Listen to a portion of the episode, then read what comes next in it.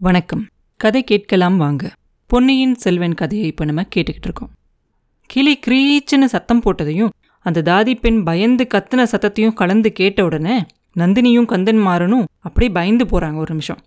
கந்தன்மாறன் திரும்பி பார்த்து பழுவேட்டரையர் வராரு அப்படிங்கிறத தெரிஞ்ச உடனே கதி கலங்கி போகிறான் கொஞ்ச நேரத்துக்கு முன்னாடி அவன் பழுவேட்டரையரை எனக்கு பிடிக்கல அப்படின்னு சொன்னா இல்லையா? அது ஒருவேளை அவர் காதில் விழுந்திருக்குமோ அப்படிங்கிற நினைப்பு அவனுக்கு வருது.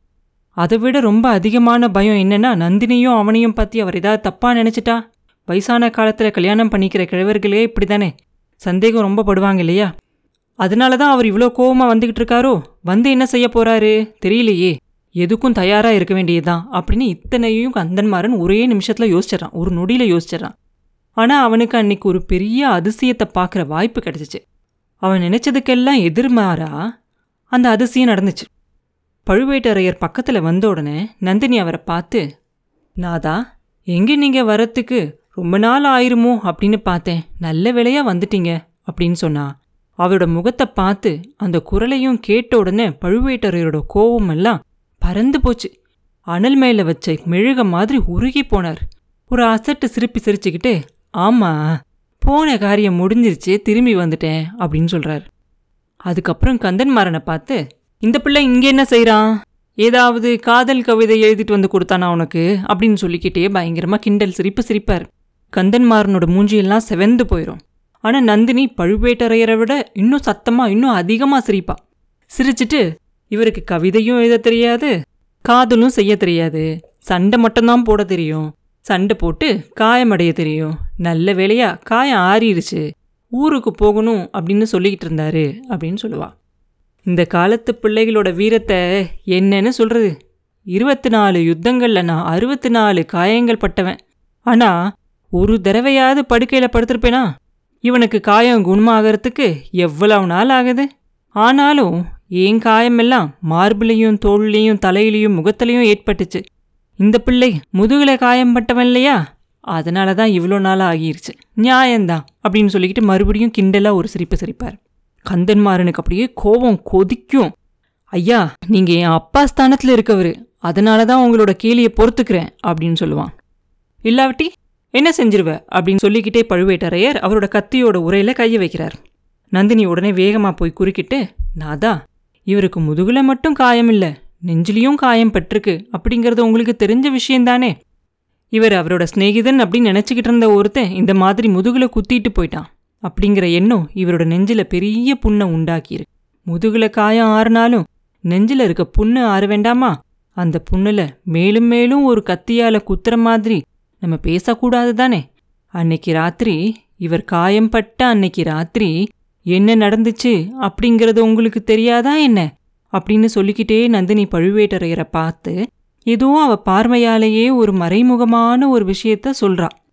பழுவேட்டரையரோட முகம் உடனே மாறிடுது. ஆமாம் ஆமாம் நீ சொல்கிறது சரிதான். பாவம். இவன் ஒரு அரியா பிள்ளை. இவனோட அப்பாவோ என்னோட உயிர் நண்பர். இவன் ஏதோ தெரியாதனமாக சொன்னதை நான் பொருட்படுத்தக்கூடாது தான் இது இருக்கட்டும் நந்தினி. ஒரு முக்கியமான விஷயம் சொல்றதுக்காக தான் நான் இப்போ இங்கே வந்தேன். அது இவனுக்கும் தெரிய வேண்டிய விஷயந்தான் இலங்கை மாதோட்டத்தில் ஒருவனை ஒற்றன் அப்படின்னு சந்தேகப்பட்டு பிடிச்சிருக்காங்களாம். அவன்கிட்ட இளவரசன் அருள்மொழிவர்மனுக்கு ஒரு ஓலை ஒன்று இருக்கான் அங்க அடையாளங்களெல்லாம் வச்சு பார்க்கும்போது அவன் நம்ம கந்தன்மாறனுடைய அழகான சிநேகிதனாக தான் இருக்கணும் அப்படின்னு நினைக்கிறேன். அவன் பெரிய கைகாரனாக தான் இருக்கான். நம்ம ஆட்கள் கிட்ட பிடிபடாம தப்பிச்சு இலங்கைக்கு போயிட்டான் பார் அப்படின்னு சொல்லுவார் பழுவேட்டரையர். நந்தினியோட முகத்தில் ஒரே ஒரு நிமிஷம் மாத்திரம் ஒரு மாறுதல் ஏற்படும். அதை அவங்க ரெண்டு பேருமே கவனிக்க மாட்டாங்க. பழுவேட்டரையரும் கவனிக்க மாட்டாரு கந்தன்மாரனும் கவனிக்க மாட்டான். அட தப்பிச்சிட்டானா? இலங்கைக்கே போயிட்டானா? அப்படின்னு கந்தன்மாறன் ஏமாற்றத்தோட கேட்பான். நந்தினி நாதா அவன் தப்பிச்சு போனதுல எனக்கு ஒன்றும் பெரிய அதிசயமாக தெரியல. உங்கள் தம்பியோட கோட்டை காவல் திறமையை பற்றியும் தகுதியை பற்றியும் நான் தான் உங்ககிட்ட ஏற்கனவே நிறையா தடவை சொல்லியிருக்கேனே. அவர் அனுப்பிச்ச ஆட்களும் அப்படி தானே இருப்பாங்க? அப்படின்னு சொல்லுவா. முன்னெல்லாம் நீ அப்படி சொல்லும் போதெல்லாம் எனக்கு அது சரியாவே படாது. இப்போ எனக்கு கூட அப்படிதான் தோணுது. இன்னும் ஒரு அதிசயம் கேள். மாதோட்டத்தில் அகப்பட்ட ஒற்றன்கிட்ட நம்ம பழுவூர் லட்சணை ஒன்று இருந்துச்சான் அது அவன்கிட்ட எப்படி கிடச்சிச்சு அப்படின்னு அவன் சொல்லலையா அப்படின்னு அவர் சொல்லிக்கிட்டு இருக்கும்போதே நந்தினி லேசாக ஒரு பெருமூச்சு விட்டுட்டு இது என்ன வேடிக்கை? பணலட்சணை அவன்கிட்ட எப்படி போச்சான் உங்கள் தம்பி அதுக்கு என்ன சொல்கிறாரு அப்படின்னு கேட்பான் அவனா? அவன் சொல்கிறத கேட்டால் உனக்கு சிரிப்பு வரும். அந்த பண லட்சணை உன்கிட்ட இருந்து அவன்கிட்ட போயிருக்கணும் அப்படின்னு சொல்கிறான் காலாந்தகன் அப்படின்னு சொல்லிட்டு பழுவேட்டரையர் இடி இடின்னு சிரிக்கிறாரு. அந்த சிரிப்பால் அந்த லதா மண்டபமே குலுங்குது. வெளியில் நந்தவனத்தில் இருக்க மரங்கள்லாம் நடுங்கவே செய்யுது. நந்தினியும் அவரோட சேர்ந்து சிரிச்சுக்கிட்டே என் மைத்துனர் இருக்காரே அவரை மாதிரியான ஒரு புத்திசாலிய இந்த ஈரேழு பதினாலு உலகத்திலையும் எங்கேயுமே பார்க்க முடியாது அப்படின்னு சொல்லுவான். இன்னும் மைத்துனன் என்னெல்லாம் சொன்னா தெரியுமா? நல்ல வேடிக்கை. அது நினைக்க நினைக்க எனக்கு சிரிப்பு வருது. தஞ்சாவூர் கோட்டை வாசலில் நீ பல்லக்கில் வந்துகிட்டு இருந்தபோது உன்னை அந்த இந்திரஜித்தன் சந்திச்சு பேசினானா அதுக்கப்புறம் இந்த அரண்மனைக்கும் அந்த மாயாவி வந்தானா அதனால் நீ தான் அந்த பழுவூர் லட்சணையை கொடுத்துருக்கணுமா? அப்படி இல்லாட்டி உன்கிட்ட யாரோ ஒரு மந்திரவாதி அடிக்கடி வரானாமே. அவன் மூலமாக போயிருக்கணுமா? அவனோட முட்டாள்தனத்தை மறைக்கிறதுக்காக அவன் இப்படியெல்லாம் கற்பனை செஞ்சு உளர்றான் அப்படின்னு சொல்லி பழுவேற்றர் இன்னும் சிரிப்பார். ஹஹான்னு சிரிப்பார். என் மைத்துனரோட அறிவு கூர்மையை பற்றி நான் சந்தேகப்பட்டது ரொம்ப தப்பாக போச்சு. அவரோட அறிவு உலக்க கொழுந்து சந்தேகமே இல்லை. ஆனால் இதையெல்லாம் நீங்கள் கேட்டுக்கிட்டு சும்மா இருந்ததை நினச்சாதான் எனக்கு ரொம்ப ஆச்சரியமா இருக்கு அப்படின்னு சொல்லிட்டு நந்தினியோட முகமே ஒரு நிமிஷம் மாறி போயிடும் அப்படியே எள்ளும் கொள்ளும் வெடிக்கிற மாதிரி இருக்கும் அவன் முகத்துல. அப்படியே கண்ணெல்லாம் தீப்பொறி மாதிரி இருக்கும். வீராதி வீரரா போர்க்களத்துலலாம் எத்தனையோ வேலெல்லாம் தாங்கின அவரு நந்தினியோட சின்ன கோபத்தை தாங்க முடியாம தடுமாறுவார். அவரோட தோற்றத்துலையும் அவரோட பேச்சிலையும் திடீர்னு ஒரு தளர்ச்சி தெரியும். தேவி நான் அதெல்லாம் சும்மா கேட்டுக்கிட்டு இருப்பேன் நான் நினைச்சேன். அவனோட கையாலாகாத தனத்தை பத்தி ரொம்ப கடுமையா பேசி அவனை அழ வச்சுட்டு தான் வந்தேன். நீ பார்த்திருந்தா அவன் மேலே இறக்கப்பட்டிருப்ப அப்படின்னு சொல்லுவார். இதெல்லாம் கேட்டுக்கிட்டு இருந்த கந்தன்மாரனோட பாடு ரொம்ப கஷ்டமாயிருச்சு. நந்தினி மேலே அவனுக்கு கொஞ்சம் பயமும் பழுவேட்டரையர் மேலே கொஞ்சம் இரக்கமும் அவமரியாதையும் ஏற்பட்டுச்சு. இந்த புருஷன் பொண்டாட்டி விவகாரத்தில் மாட்டிக்காம அங்கிருந்து எப்படியாவது போயிடணும் அப்படின்னு நினச்சிக்கிட்டு அவன் தொண்டையை கணச்சிக்குவான் ஐயா அப்படின்னு சொல்லுவான். உடனே நந்தினி என் மைத்துனரை பற்றி பேசிகிட்டு இருக்கும்போது இவரை மறந்துட்டோமே இவர் ஊருக்கு போகிறேன் அப்படின்னு சொல்கிறாரு போகலாம் இல்லையா? அப்படின்னு கேட்க நல்லா போகலாம் அப்படின்னு பழுவேட்டரையர் சொல்லுவார் இவர்கிட்ட ஓலை ஒன்று கொடுத்து அனுப்ப விரும்புகிறேன் கொடுக்கலாம் இல்லையா? அப்படின்னு கேட்பா. ஓலையா? யாருக்கு? அப்படின்னு கேட்பாரு பழுவேட்டரையர். காஞ்சியில் இருக்க இளவரசருக்கு தான் அப்படின்னு நந்தினி சொல்ல பழுவேட்டரையர் உடனே நந்தினியையும் கந்தன்மாரனையும் சந்தேக கண்ணால் பார்த்துக்கிட்டு இளவரசருக்கு ஓலையா? நீயா எழுதியிருக்க? எதுக்கு? அப்படின்னு கேட்பார். இளைய பிராட்டி தம்பிக்கு ஓலை எழுதி இவரோட சிநேகிதர்கிட்ட அனுப்பிச்சிருக்கா? பழுவூர் இளையராணி அண்ணனுக்கு ஏன் ஓலை எழுதக்கூடாது? எழுதி இவர்கிட்ட ஏன் அனுப்பக்கூடாது? அப்படின்னு கேட்பான் இவன் சிநேகிதன் கொண்டு போன ஓலை இளைய பிராட்டி குந்தவை எழுதின ஓலையா என்ன? உனக்கு அந்த விஷயம் எப்படி தெரிஞ்சுச்சு அப்படின்னு கேட்பாரு. பின்ன எதுக்காக என்கிட்ட மந்திரவாதி அடிக்கடி வரானா? அவன் மந்திரத்தால் தெரிஞ்சுக்கிட்டேன். என் மைத்துனர் ஆட்களோட லட்சணம் தான் தெரிஞ்சிருக்கேன் பழுவூர் பனை லட்சணம் அவங்ககிட்ட இருந்ததை கண்டுபிடிச்சவங்க ஓலை குந்தவை அனுப்புனது அப்படின்னு சொல்லலை பாருங்கள் அப்படின்னு அவ சொன்ன உடனே லட்சணை பற்றியும் நம்மளோட ஆட்கள் சொல்லலை. அன்பில் பிரம்மராயர் ராமேஸ்வரம் போயிட்டு திரும்பி வந்திருக்காரு. அவர் கொண்டு வந்த செய்தி அப்படின்னு சொல்லுவார். அந்த பிராமணனாவது குந்தவை தேவியோட ஓலையை பற்றி உங்ககிட்ட சொன்னாரா? அப்படின்னு கேட்பா இல்லை அப்படின்னு அவர் சொன்ன உடனே நாதா நான் உங்களை எச்சரிக்கை செஞ்சுக்கிட்டே இருந்தேன். இந்த ராஜ்யத்தில் உள்ள எல்லாரும் உங்களுக்கு எதிராக இருக்காங்க அப்படின்னு சொல்லிக்கிட்டே இருந்தேன். நான் எவ்வளோ சொன்னாலும் நீங்கள் என்னை நம்பவே இல்லை. இது உண்மை அப்படிங்கிறத இப்பயாவது தெரிஞ்சுக்கிட்டீங்களா? மந்திரவாதி சொன்னது மட்டும் நான் நம்பல. கோடிக்கரையிலிருந்து வந்து சிறைப்படுத்தி வச்சிருந்தாங்க இல்லையா அந்த வைத்தியர் மகன்? அவனையும் வர சொல்லி விசாரிச்சேன். அவனும் அதை உறுதி செஞ்சான். இளைய பிராட்டி அவளோட தம்பிக்கு ஓலை அனுப்பியிருக்கிறதா சொன்னான் அப்படின்னு சொல்லுவான் நந்தினி. பழுவேட்டரையருக்கு கண்ணை கட்டி காட்டில் விட்ட மாதிரி இருக்கும். கந்தன்மாறன் அவரை அருவருப்போட பார்த்த உடனே அவன் அங்கே பக்கத்தில் வச்சுக்கிட்டு இப்படியெல்லாம் பேசுறது அவருக்கு பிடிக்கல அப்படிங்கிறத நந்தினி தெரிஞ்சுக்குவா. தெரிஞ்சுக்கிட்டு நம்மளோட கதை இருக்கவே இருக்கு. இவரோட பிரயாணம் ஏன் தாமதிக்கணும்? அப்படின்னு சொல்லிக்கிட்டே கந்தன்மாறனை பார்த்து ஐயா காஞ்சி இளவரசர்கிட்ட இந்த ஓலையை நேராக கொண்டு போய் கொடுக்கணும். கொடுத்துட்டு அவர் மறு ஓலை கொடுத்தா அதை ஜாக்கிரதையாக இங்கே அனுப்பி வைக்கணும்.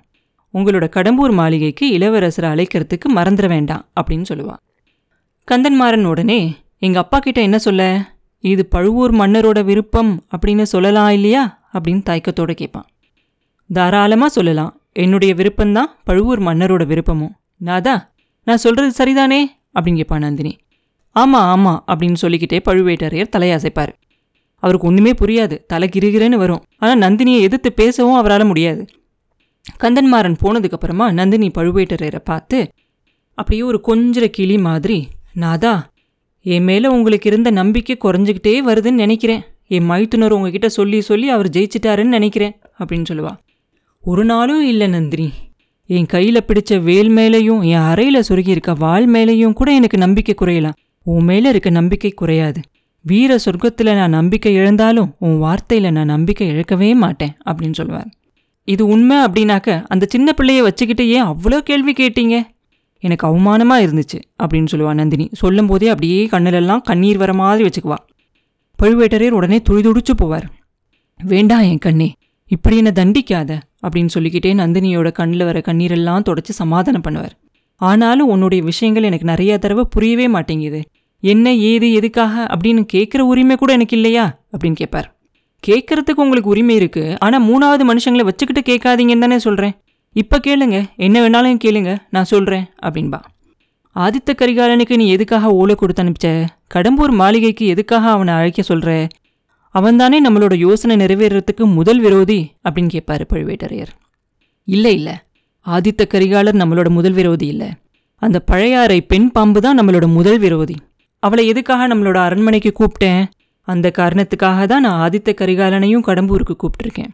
நாதா நான் அடிக்கடி சொல்லிக்கிட்டு இருந்த ஒரு விஷயத்த உங்களுக்கு இப்போ ஞாபகப்படுத்துகிறேன் இளைய பிராட்டி குந்தவை அவளோட மனசில் ஏதோ ஒரு தனி யோசனை வச்சிருக்கா அப்படின்னு நான் சொல்லிக்கிட்டே இருந்தேன் இல்லையா?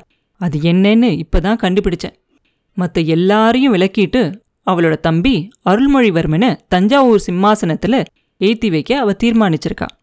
அவளோட சூழ்ச்சிக்கு எதிர் சூழ்ச்சி செஞ்சு அவளோட நோக்கம் நிறைவேறாமல் செய்யணும். அதுக்கு தான் நான் காஞ்சிக்கு ஓலை அனுப்பியிருக்கேன். அந்த காரணம் இப்பயாவது உங்களுக்கு தெரியுதுல்ல? அப்படின்னு நந்தினி கேட்டுட்டு அவர் ஒரு பார்வை பார்ப்பா அந்த பார்வையிலேயே அவர் என்ன பண்ணுறதுனே தெரியாமல் தட்டு தடுமாறி போவார். ஒன்றுமே தெரியலனா கூட ஆமாம் ஆமாம் தெரியுது அப்படின்னு சொல்லி உளருவார் அந்த வீரக்கிழவர். நாதா நீங்களும் உங்களோட முன்னோர்களும் செஞ்ச வீர செயல்களால தான் இன்னைக்கு இந்த சோழ சாம்ராஜ்யம் இவ்வளோ பெருசாக பரவி இருக்கு. இந்த தஞ்சாவூரில் இருக்க தங்க சிம்மாசனத்தில் ஒரு நாளாவது உங்களை ஏற்றி வச்சு பார்க்குற வரைக்கும் இந்த பாவியோட கண்கள் ராத்திரியிலையும் பகல்லையும் தூங்க போகிறதே இல்லை. அதுக்குள்ள எந்த விதத்திலையாவது உங்களுக்கு என் மேலே சந்தேகம் ஏற்பட்டுச்சு அப்படிங்கிற பட்சத்தில் உங்களோட உடைவாளால் என்னை ஒரே வெட்டா வெட்டி கொன்றுங்க அப்படின்னு சொல்லுவான் நந்தினி. என் கண்ணே இந்த மாதிரி கொடூரமான வார்த்தைகளெல்லாம் சொல்லி என்னை சித்திரவதை செய்யாத அப்படின்னு சொல்லுவார் பெரிய பழுவேட்டரையர். அப்புறம் என்ன நடந்துச்சு? அப்படிங்கிறத அடுத்த பதிவில் பார்ப்போம். மீண்டும் உங்களை அடுத்த பதிவில் சந்திக்கும் வரை உங்களிடமிருந்து விடைபெறுவது உண்ணாமலே பாபு. நன்றி.